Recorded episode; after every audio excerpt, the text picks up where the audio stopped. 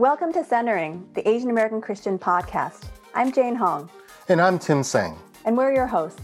This season, we're focusing on the history of Asian American Christianity and the ways it can help us understand our present moment. Thanks for joining us.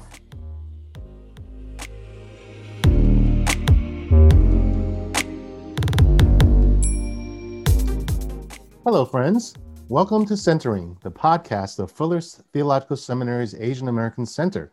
I'm Tim Tseng, and I'm the Pacific Area Director of InterVarsity's Graduate and Faculty Ministries. I'm also a historian of American religion with a focus on Asian American Christianity. And I'm Jane Hong, um, a historian of 20th century America. I specialize in Asian immigration and US Asia relations. And I'm currently writing a book on the history of Asian American evangelicalism. So today we're very happy uh, to welcome Dr. Melissa Borja, who's an assistant professor in the Department of American Culture at the University of Michigan where she's a core faculty member in the Asian Pacific Islander American Studies program. Melissa earned her PhD in history from Columbia, a master's in history from U Chicago, and her BA at Harvard. Lots of heavy hitters here. Before teaching at the University of Michigan, Dr. Borja, or Melissa, was assistant professor in the history department at CUNY Staten Island. When I met Melissa, we're both trained as US historians. Uh, we overlap, we're of a similar generation. Um, we run in some of the same circles, and so we attend some of the same conferences. I think what's really distinguished Melissa is that from really early on, she embraced the study of religion, and she currently serves on two steering committees for units within the American Academy of Religion, or the AAR. As some of you um, more religion nerd ish people might know, the AAR is um, one of the largest uh, academic conferences in North America folks from all different disciplines come together um, to nerd out over the study of religion. So, Melissa really is, in many ways, an expert in both history, but also history of religion. My first question um, is you know, in thinking about the value of history, you know, you're a trained historian, you're deeply engaged in these scholarly conversations about religion. Um, and so, you know, coming from that background, what would you say historical approaches, so historical analysis, what does it bring to the study of religion um, and Christianity in particular? Like, what does history offer us? Well, first of all, it is such a delight to participate in this conversation. Thank you for inviting me. I have so much to say about why history matters. And I will say, first of all, that it challenges our assumptions about what is normal. I think so many times we take for granted that an institution has always been the way it is that an idea or a practice or belief has always been the way it is. But history challenges us to confront these assumptions, it destabilizes these ideas. Also, history helps us remember that things change over time. And things change over time because of choices that people make. And so I think one thing that's really exciting about history is helping us rediscover human agency I think we're living in a moment when there are so many challenges right now, so many crises. And I think it's useful for us to remember that there's a history to these crises, and these problems that we're facing are the product choices that people made. But we can also find solutions, and these ideas about what these solutions are are choices we can make now and we can learn from the past about choices we can make now to change our future. No i think that's i think that's really great. And that's something i think many historians especially in light of you know events happening in washington d.c um, these days i think many historians have been thinking about that. Like what is the value of history and how can it speak to the present in ways that people can actually apply? Um, so i think that i am wholeheartedly with you. You know we're going to be talking today about the Filipino American Church, Filipino American history in particular, but I know that your primary research is actually on a different topic. And so you're currently writing a book titled Follow the New Way Hmong Refugee Resettlement and Practice of American Religious Pluralism under contract with Harvard University Press. Can you tell us a little bit about what your book covers? Yes. So, this book, which has been a baby of mine for about two decades almost, I, it began as a sophomore research paper I wrote when I was 19 years old. So, it has grown alongside me as a scholar. And I um, argue that Hmong religious life uh, is has been shaped in profound ways by refugee resettlement policy.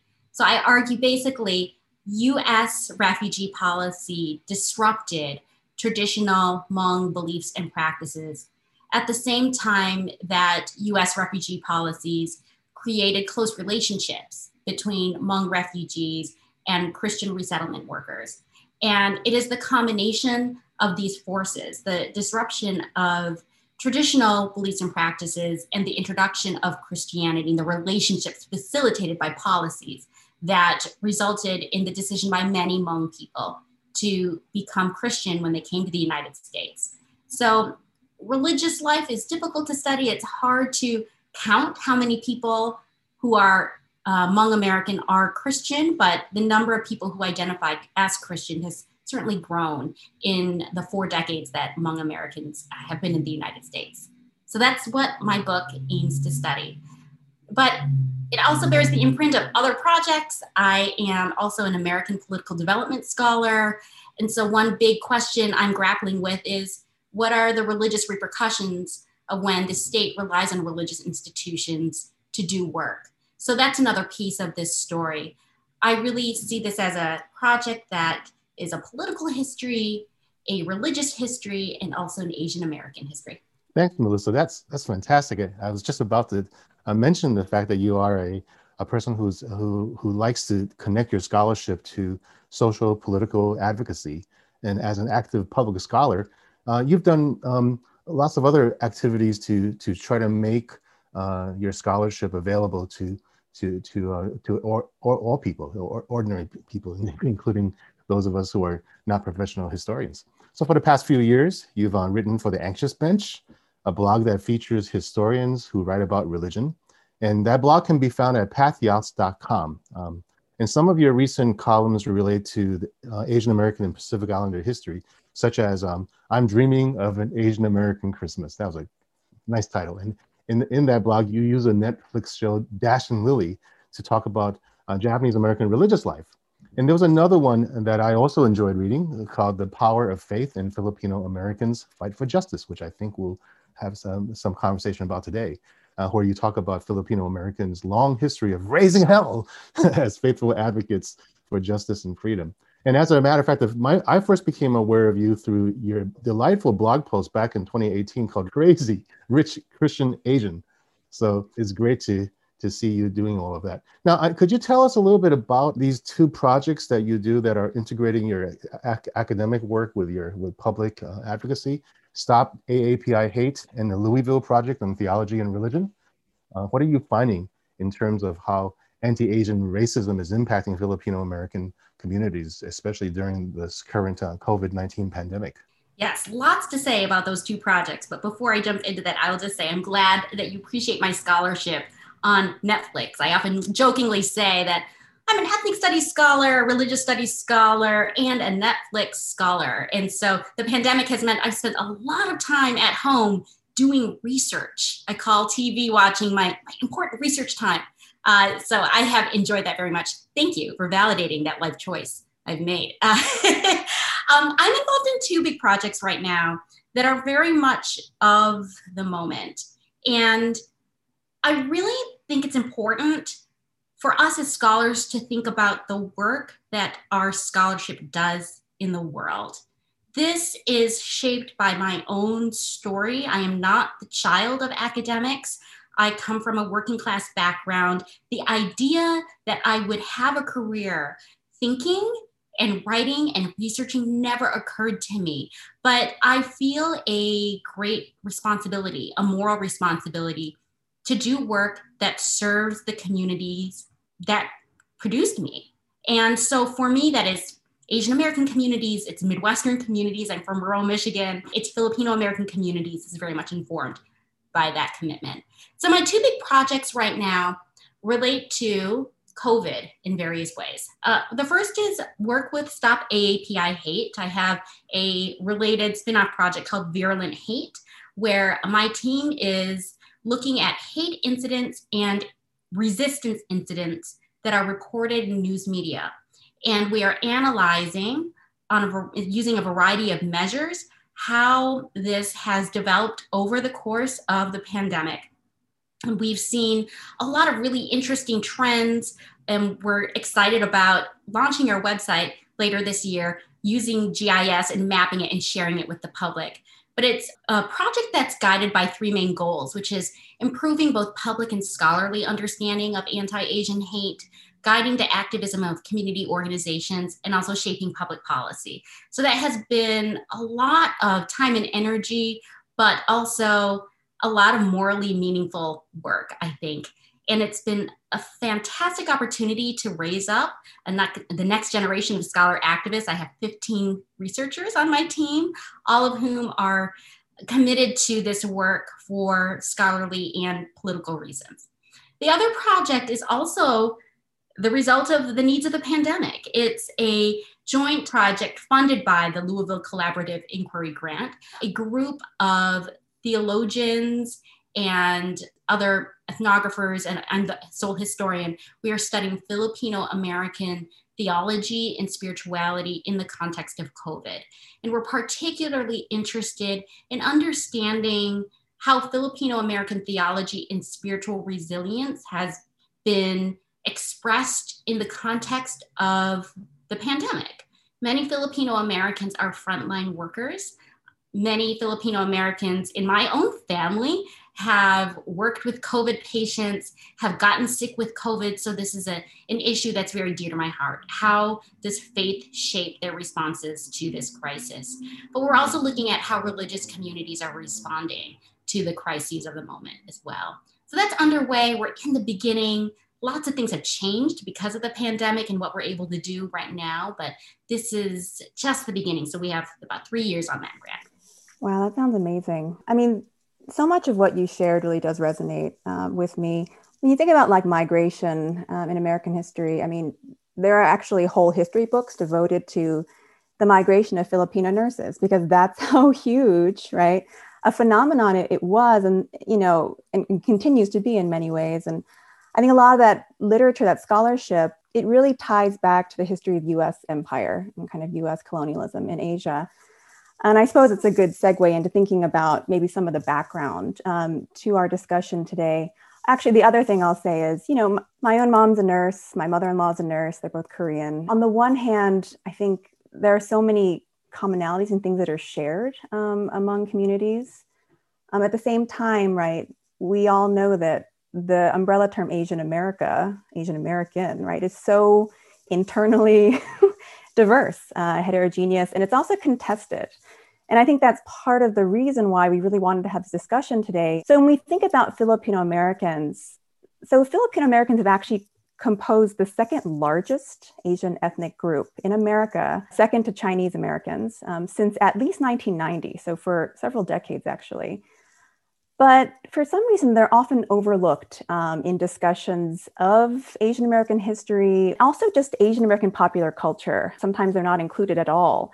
So, um, you know, I've followed Filipino Twitter for quite a while now. And I think one of the things I often see is, you know, folks, they'll post these articles about kind of best of lists, top 10 Asian American films, top 10 Asian American uh, actors, top 10 Asian American foods, da da da and I think one of the kind of persistent themes is that oftentimes these lists will just omit um, kind of any Filipino, Fil- Filipino or Filipina representation. And I think that sense of marginalization or kind of double marginalization, right, excluded within the excluded, I think that's something that I, have seen um, in a lot of kind of these posts and in just a lot of discussions that I've heard um, within the academy, but also outside the academy. Because I think a lot of folks who do media, pop culture also have these conversations.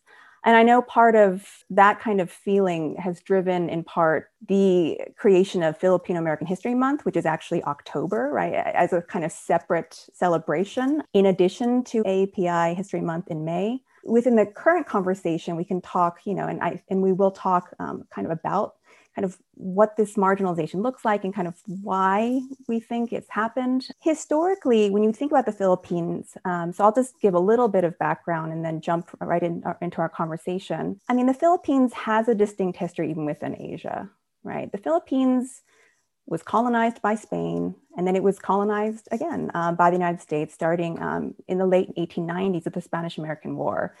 Um, and that's actually a big kind of turning point for a lot of um, US history, right? I start my US in the world class with 1898. But what that has meant, that colonial history, uh, it's created a very kind of special relationship between Filipinos and the United States. Because Filipinos, unlike you know other asian ethnic groups they were colonial subjects they weren't classified as aliens in the same way that chinese japanese and others were um, they actually had a special status as us nationals. Now of course we can talk more about this but us nationals that's actually that was a category a legal category. Nationals were not the same thing as us citizens right? So nationals was actually a whole new category created um, in the aftermath of the spanish american war specifically because US lawmakers did not want to extend US citizenship to people in Guam, Hawaii, and other kind of territories taken by the United States during this imperial period. But it's really created a different kind of history um, for Filipinos in the United States. So, because of their special status, Filipinos were actually not excluded um, like other Asian groups in the early 20th century. So, Actually, Filipinos and Filipinas were unrestricted um, in terms of migration before 1934. So their timeline of exclusion and restriction looked, looks different from those of other Asian groups. And when we think about the history and timeline of when most or many Filipino and Filipina migrants entered the United States, you know, many came in the 1920s, 1930s. It's actually during the height of Asian exclusion. By this point, no other Asian group, Chinese, Japanese, South Asians, nobody could enter the United States as long term um, permanent residents. But Filipinos actually were the only group um, that was allowed to do that. And so it's a different kind of history, it's a different timeline. And the last thing I'll say is so, what this means for Filipino American history is that their kind of history of discrimination looked different. And so their struggles were unique um, in many ways. And so in my first book, I, I have a chapter on, on Filipino Americans' struggles for US citizenship. And if you look at the arguments they used in the 1930s, 1940s, you know, in order to claim US citizenship, there are different kinds of arguments. Uh, they face different kinds of resistance. Filipino men, for example, in places like California were hypersexualized, and they did face racial violence, you know, in different ways uh, at different times. I mean, the pieces that I really emphasize are that you know, Filipinos are, they become eligible for US citizenship in 1946 upon the granting of Philippine independence. Um, and what I found most interesting is that the Filipino government actually had a huge role to play in that whole story. And so my research, I, I, spent time in the Philippines doing research in the Philippine National Archives. And so that's what a lot of my research uncovers. But World War II and the 1940s are really this pivotal period for Filipino American history because not only do Filipinos become eligible for US citizenship, the Philippines becomes independent. This is also the period during which hundreds of thousands of Filipinos fight for the US military in World War II. They're promised US citizenship and veterans benefits if they fight. But after the war is over, US Congress actually passes something called the Rescission Acts, where they actually begin to renege on their promises that they made to Filipino veterans. And what's amazing is that there are still veterans and veterans' uh, family members fighting for those benefits today in 2020. Um, there have been some laws passed that redress some of these exclusions, but yeah, in 2019, there were, there were actually bills passed to fight for veteran spouses and children to receive the benefits that their uh, family members were promised. So, you know, it's a long story, and we could talk more about this history and thinking about kind of this history. I mean, it, it really does give rise to, I think, a different kind of religious story in some ways. And so, I guess my first question for you, Melissa, is can you walk us through kind of a brief history of, of Filipino America? And then how does the church in particular figure into this history? So I think that colonial context is so important. I think one thing that's great about this particular moment is both immigration history and religious history is taking seriously the need to think about the history of American empire and colonialism. And the Philippines is a really important site for thinking about this because the Philippines was the site of uh, Spanish colonization, American colonization, and also subjected in the present moment to a lot of powers in Asia. So I think that's a really key context in all sorts of ways that are both visible and maybe less obvious to us. So I'll just give a little bit of family background because I think it is an example of how all the phenomena you describe is shaping our present. The fact that my mom is a nurse is the consequence of a hundred years ago, the US government saying Filipino people need to be civilized and we need to help them learn to be clean. So we're going to start these nursing schools to help them be clean and healthy. And then later in the 20th century, when there was a nursing shortage, the nurses from the Philippines came to the US because of that need. But it really is uh, a story that begins with American Empire. My family is also very much a military family. My brother's in the Navy. Um, military service for my family has been very celebrated. It is for a lot of Filipino American families. And even before my brother joined the Navy, we have relatives way back early in the 20th century who served in the US military, even before they were citizens. And so I think that is also something that's very present with me the celebration of military service, which I think is probably higher among Filipino Americans than other Asian American groups, although I'm not entirely sure, is again the legacy of colonialism um, in American empire. One other thing that I think is curious about Filipino Americans, and this relates to the earlier point you made about why we don't see Filipino Americans in a lot of cultural forms about Asian American life is the fact that a lot of Filipino Americans speak English quite well. And that is the consequence, again, of American empire. So uh, a lot of Filipino people go to schools where English is a language of instruction. And they come to the United States with a greater facility with English. It means that they're less likely to want to live in an ethnic enclave they're less likely to feel the need to worship in an ethnic church because they're able to speak English fairly well. And that linguistic need isn't as much of a demand as it might be for other Asian immigrant groups. So you see different geographic patterns, different patterns in church membership that I think is shaped by, again, the history of American empire and colonization. And finally, of course, to pivot to the topic of religion more fully, the fact that so many Filipino Americans are quite religious is, again, the consequence of colonization.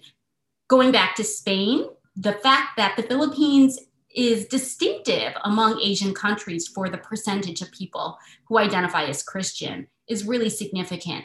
Uh, because the people who then come from the, uh, the Philippines to the United States are then Christian.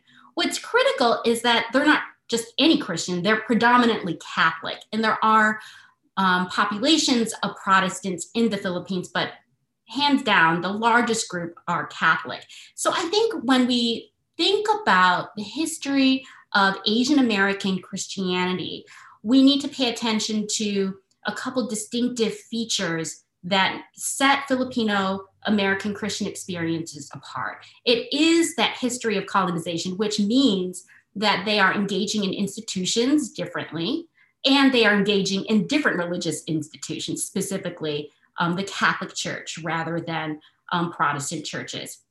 And this is very impactful for lots of reasons. It makes Filipino Americans more difficult to study, I would say, because they're less likely to be found in ethnic congregations compared to, say, Chinese or Korean Americans, because the Catholic model is not, it's a different model. You're going to go to your neighborhood church, you're not going to go to an ethnic church.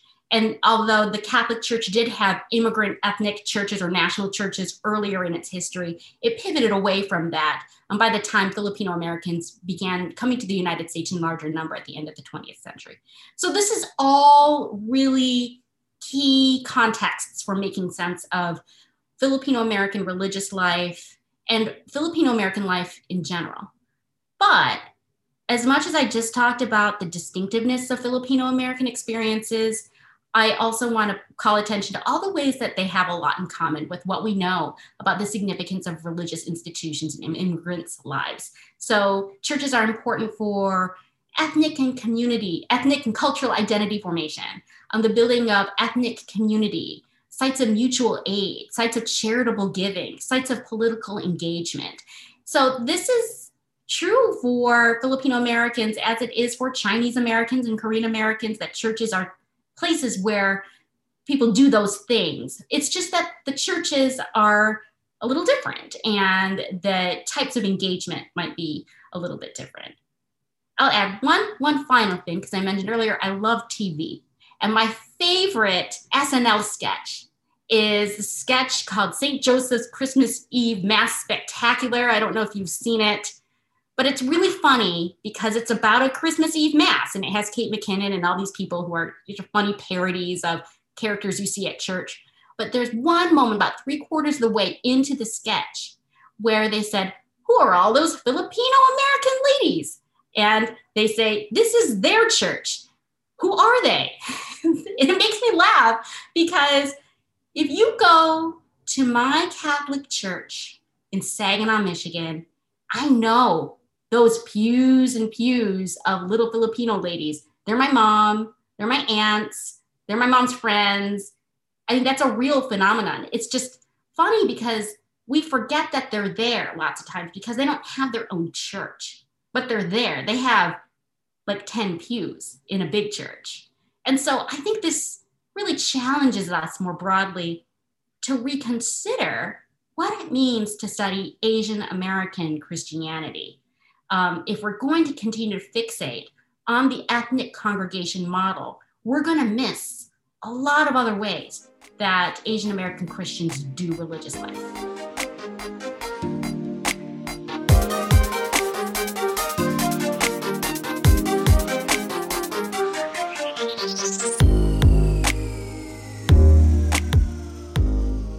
That's a really great point. And I think that's something, as I wade into my current book research, those are some struggles I'm encountering.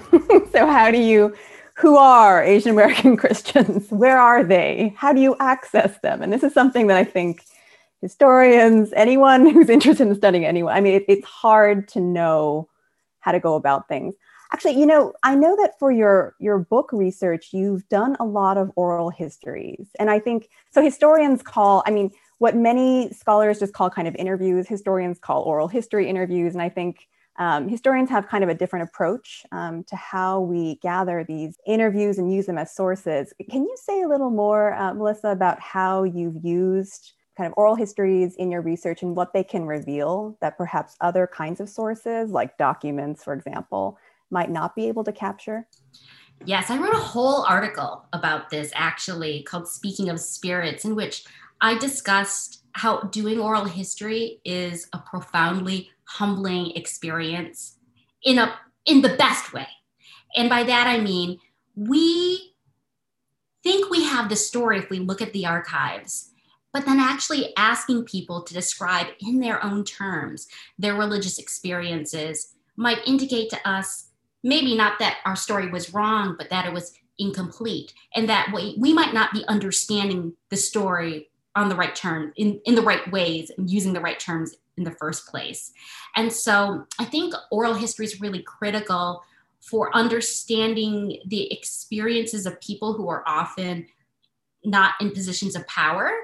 But oral history is also useful for understanding experiences that are really sacred and not going to involve relationships with the spirit world so that is what I would say has been the most exciting thing about doing the oral history work for my uh, current book project, but also the oral history work that I'm doing in other projects. I, I have a big project I've been working on at Princeton where we've done 150 oral history interviews asking refugees about the significance of religion in their resettlement experiences. Um, that has been really exciting, and there's going to be an interview component too for the Filipino project. So I think that having sacred space to listen to people share their stories and talk about how they make choices in conversation with the gods and spirits that are present in their lives has been an amazing experience as a scholar and as a human being. Yeah, that's fantastic. I, remember conducting oral histories back in, in the 90s, and I had the same sense that you you have about this being a very sacred moment of re- remembering the past and and changing all of my assumptions about first generation Chinese, for example. If I might, you know, shift focus on and look back a little bit. Would it be okay if you could share with us uh, maybe a few examples or figures and episodes in Filipino American Christian history, uh, maybe dating as far back as the 1930s, 50s, and 60s? Yes. So the churches have been there wherever Filipino Americans have been there. There's a religious story wherever they are. And I think it's very powerful to look back at how Filipino Americans have engaged in religious life and how they have drawn on religious ideas and practices and institutions to push for justice. Part of this is my own position as a scholar speaking from the vantage point of 2021, where there is an unfortunate assumption that religious life means being reactionary and conservative. And I don't think that's true. I think it's been very interesting for me to look back to the past and find all of these examples of how Filipino Americans have been fighting for justice, fighting for fair treatment and equal treatment, and how religious life has been a central part of that. So I think, for example, of how Filipino American laborers in the 1930s, uh, in their push for fair working conditions, there were a lot of union efforts and or- labor organizing efforts that drew a lot of their leadership from Christian student organizations. And I think that there is a tendency to overlook the connections between religious institutions and labor institutions. But for Filipino Americans during that period, there was a lot of personnel relationships, um, some of the same people doing the same work. Moving forward to other moments in US history, the significance of Filipino American Methodists in contesting martial law in the 1980s is really significant. So, um, drawing on religious networks, religious institutions, religious beliefs were really significant in how Filipino Americans pushed for political freedoms. And I would say that I see it in the current moment. I see Filipino Americans drawing on Catholic social justice teachings and saying it is because we believe in the dignity of workers and the dignity of all human beings that we're going to insist on immigration policies that take care of all people and healthcare policies that care for all people. One thing that I think is important to remember is there is a huge undocumented Filipino American population one of the most um, significant dreamers in American culture today is Filipino American. Um, and so I, I think it's really interesting to think about how religion shapes the activism of Filipino Americans in, in the political crises of the moment. Thank you. That was great because uh, if I can just share about my own experience, uh, um, back in the 90s, I was the president of the Asian American Baptist Caucus. And as a caucus, our goals were to try to fight for greater representation within the American Baptist Church's denomination. And back in the 80s, um, it was largely dominated by Chinese and Japanese.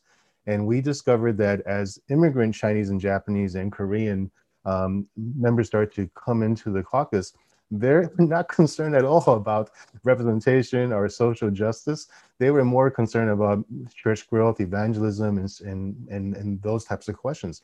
But then an influx of Filipino Baptists joined our caucus. And that just confirms what you said that there's this connection between the spirituality and their sense of public and political engagement, which I, I have has impressed me so deeply, even up to now. So so thank you for sharing about that. I, it's good to know that there was a long history of that, and that that is something that makes the Filipino American witness uh, really unique among uh, religious groups. I think Jane has a question too, right, about that. so when we think about Filipino Americans, how does this translate into politics, and I guess specifically more so electoral politics? I'm thinking about the work of Janelle Wong. I'm not actually as familiar with Filipino Americans in particular and how religion plays out politically, but I wondered if you could say a little bit about that. Oh, this is tricky. And I, I would draw on Janelle's arguments here. I think she is right in saying the most significant factor in making sense of Asian Americans' political engagement is generation and length of time in the United States. And so I think maybe with other groups, it makes more sense to think about religious affiliation as a predictor for voting patterns or racial identity or ethnic identity as a predictor of voting patterns. I don't think that works as well for Asian Americans.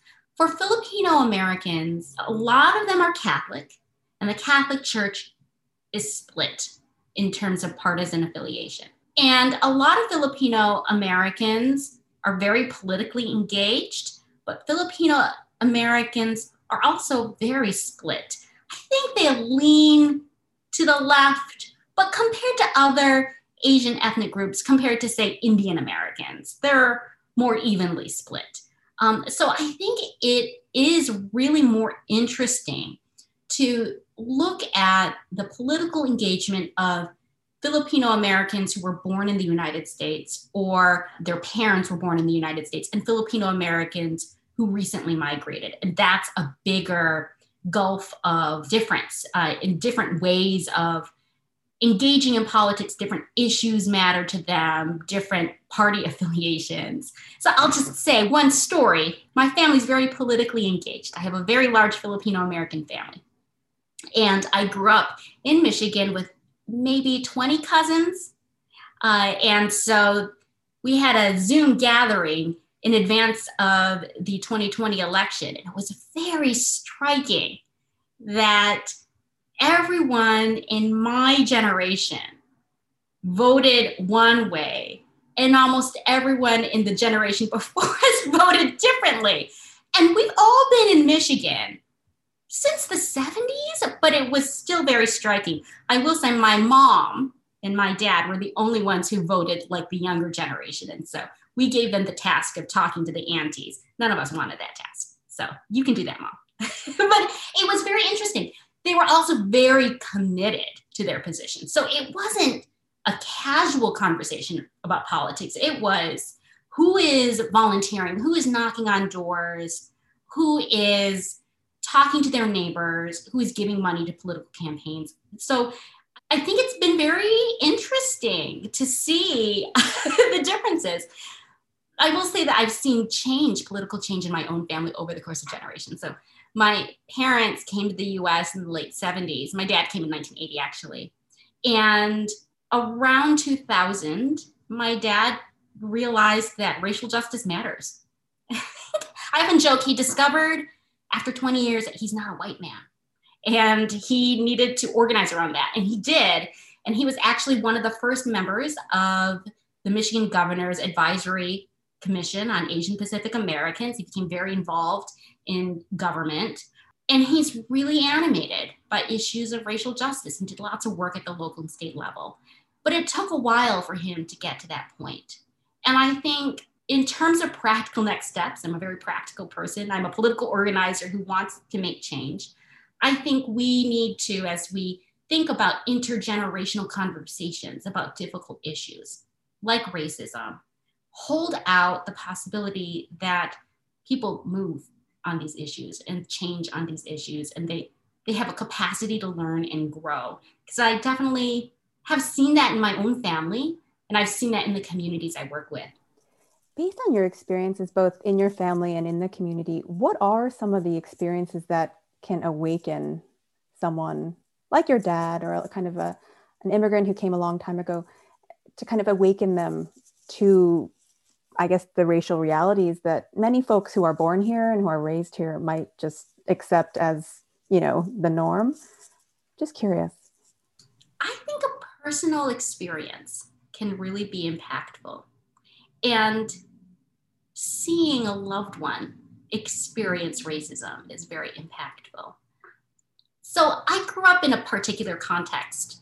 I was born just a few weeks before Vincent Chin was killed in Detroit, 1982. And if you aren't familiar with this story, any listeners out there, he, he's a Chinese American man who was killed by angry white auto workers for people who were Asian American living in Michigan in the 1980s, that was a really important experience because it did two things. It made people afraid. It reminded people that they were racial outsiders and they could be targeted in acts of hate because of it. But it also gave rise in some communities to a lot of organizing and political resilience and resistance. Well, my parents and a lot of people who were Asian American at that time responded by taking a very assimilatory tack. And I think the logic made a lot of sense. You do America well, you speak English well, you go to the football games, you wear the flannel shirts, you do America well, and you're a good model minority, then no one's going to give you any trouble. And I think that worked to a point because by the time I was in high school, I did all the things right, and we were still experiencing acts of racism. And I think for my parents, and I'm speaking for them, I don't know if they would agree, but I think this is right. I think for my parents to see their successful Asian American kids, despite all the ways that they are so American, despite the fact that we speak English well, that they have a son who's joining the Navy, we have an American flag on every vehicle and every corner of our house, that we would still be targeted in acts of racism was a wake up call for my parents. And I think, I hate to say it, but I think these important experiences of pain are necessary sometimes. I would like to think that we can think about these issues differently without experiencing suffering. I do think, though, that experiences of suffering and racism and injustice the most powerful catalyst for changing thinking about these issues. Yeah, that that's fascinating. Back when I was the president of the Asian American Baptist Caucus, when our Filipino American members started to come uh, and join, they, they, were largely immigrants. Uh, what was fresh in their experience was the overthrow of Marcos and people power. So I wanted to affirm that. I think that personal connection to suffering and to actual the, the historical context does shape how people respond and how they how they take their religion into active and, and, and public practice. So so my question here is sort of a question about looking back at the last maybe this past minute, uh, four years uh, or, or even maybe a little bit before that. What do you think are the major challenges uh, given this context that we are emerging from for Filipino American Christians going forward? The challenges for Filipino American Christians are the challenges that face other Christians in many ways. To what degree are we going to engage in the big, pressing crises of our moment? And, and I'm talking about political crises and social crises, health crises, but also environmental crises, which is important for Filipino Americans because the Philippines is sinking, as or rather, ocean levels are rising. And this endangers the lives of people we know and love. And so this is this issue of climate change is very important for Filipino Americans and environmental justice, I should say. I think the big question is how are Filipino American Christians going to draw on their beliefs and their practices and their institutions and their religious commitments in a way that meaningfully addresses all the crises of these current the current moment. I think one big question I have is the degree to which the leadership we have will keep pace with the demands for change that we're seeing among the younger generation. And here, the generational divide is really, really important. We see really big differences in opinion among the older generation and the younger generation, or between the older and the younger generation in lots of different communities. I think it's a very stark in Asian American communities. I think it's also very stark in religious communities more generally. And so I think if the church wants to be relevant in the lives of Asian American Christians and Filipino American Christians, then it needs to respond to the way that young Filipino American Christians are using their faith to address the injustices all around them. And I think that this is going to be interesting to see. I think also because I'm speaking very much informed by a Catholic context, the degree to which the Catholic Church is going to have leadership that reflects the changing demographics of the uh, Catholic Church in the US is going to be interesting. I have to say, I recently started watching the Great American Baking Show Holiday Edition from last year, where the winner is a Filipino American friar. I don't know if you've seen this, Brother Andrew uh, Corriente, and he's just lovely. I highly recommend watching it because everything he makes looks delicious. But he's very interesting because he's a second generation, or at least American born, I believe, Filipino American. He's about my age. He did his participation in the show wearing his capuchin robes, which is so interesting. And then he would get flustered when he would bake and make the sign of the cross. And he was just very openly religious in a way that was really lovely. And I loved it because it was so proudly Filipino American and so proudly Catholic and so proudly religious in a space where you don't expect a character to do that. And so I guess my big question is to what degree are Filipino Americans of the next generation going to lean into a public expression of their faith in ways that are going to be relevant in the world as it's changing around us? Now, those are some great thoughts. I mean, I think this is something I think a lot about for my daughter and just thinking about this generation. Um, and your daughter, Melissa, um, your grown sons, Tim, um, thinking about kind of what this COVID 19 experience, for example, how it could politicize an entire generation of Asian Americans, some of whom might be experiencing, I don't know, I guess, might be experiencing anti Asian racism for the first time. I know I've seen some testimonials. It seems baffling to me as someone who grew up on the East Coast, but you know, yeah, it really does raise a lot of questions about kind of what these next generations will look like and how they'll think differently about their identity, but their Asian American identity, and also their faith, um, and how they might see those things as, as entangled and intertwined, as you so eloquently expressed, Melissa. Thank you so much for joining us today. I think we've learned so much, and we're really excited to hear more about the projects that you're tackling, which are so incredibly important, I think, for all of us. So, wrapping up today, um, just thank you for joining us, and we will talk to you next time on the next episode of Centering. Thank you, Melissa. Thank you. This was so fun. Thank you. It was. Thanks for joining us for another episode of Centering, the Asian American Christian podcast. You can listen to Centering episodes at soundcloud.com backslash centering podcast or your favorite podcast apps. Go in peace, and remember that God loves and embraces all of who you are.